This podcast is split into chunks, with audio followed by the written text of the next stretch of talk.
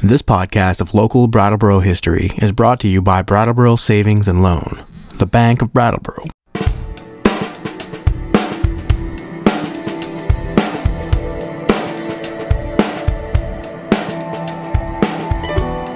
This week in Brattleboro history, we are going to tell you about Lucy Terry Prince. She lived from 1724 to 1821. In a book called The Music of Black Americans, it says Lucy Terry Prince was a significant contributor in the efforts to maintain a sense of Africa and early America. Her storytelling and singing kept alive the African traditions.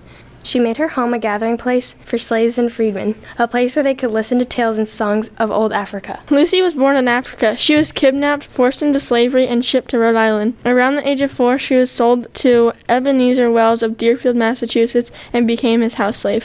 When she was in her early 20s, 5 people in Deerfield died during a raid by Abenaki Indians. Lucy became one of America's first African-American poets when she composed a poem about the raid. By all accounts, she was a gifted wordsmith and a captivating storyteller. Abijah Prince, a freed slave, bought Lucy's freedom and married her in 1756. She had her first child the following year, and by 1769 they had 5 others. During the 1760s, the Prince family moved to Guilford, Vermont. It is in Guilford that Luce Bijah, as she called herself, fought for her equality as a landowner and a citizen of Vermont.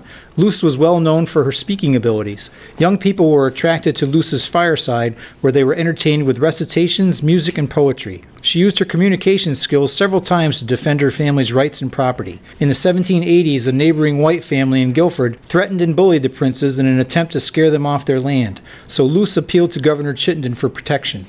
She won the argument.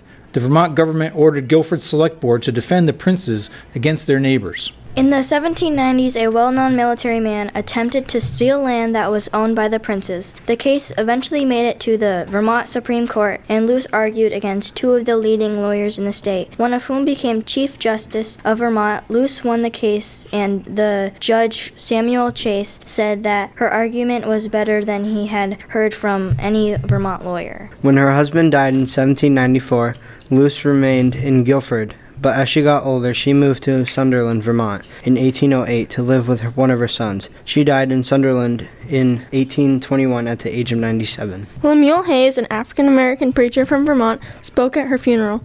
He used the opportunity to praise Luce's strength of character and her contributions to an almost invisible heritage of African-American history. In his speech, he gave an important statement against slavery and used her life as an example of African-America's struggles for justice. Lucy Terry Prince, or Luce Bijah as she called herself, was America's first black poetess.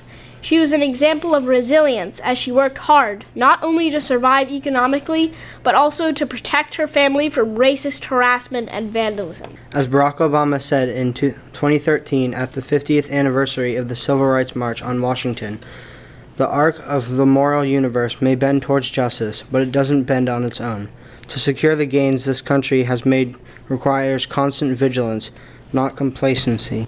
Obama's words of 4 years ago echo those of Lemuel Haynes, spoken 196 years ago, honoring the life of Luce Bijah, an unsung hero of America's struggle for justice. We'd like to thank Ada and Aiden for researching, and Lauren, Chloe, Amar, Carly, and Ada for reading This Week in Brattleboro History.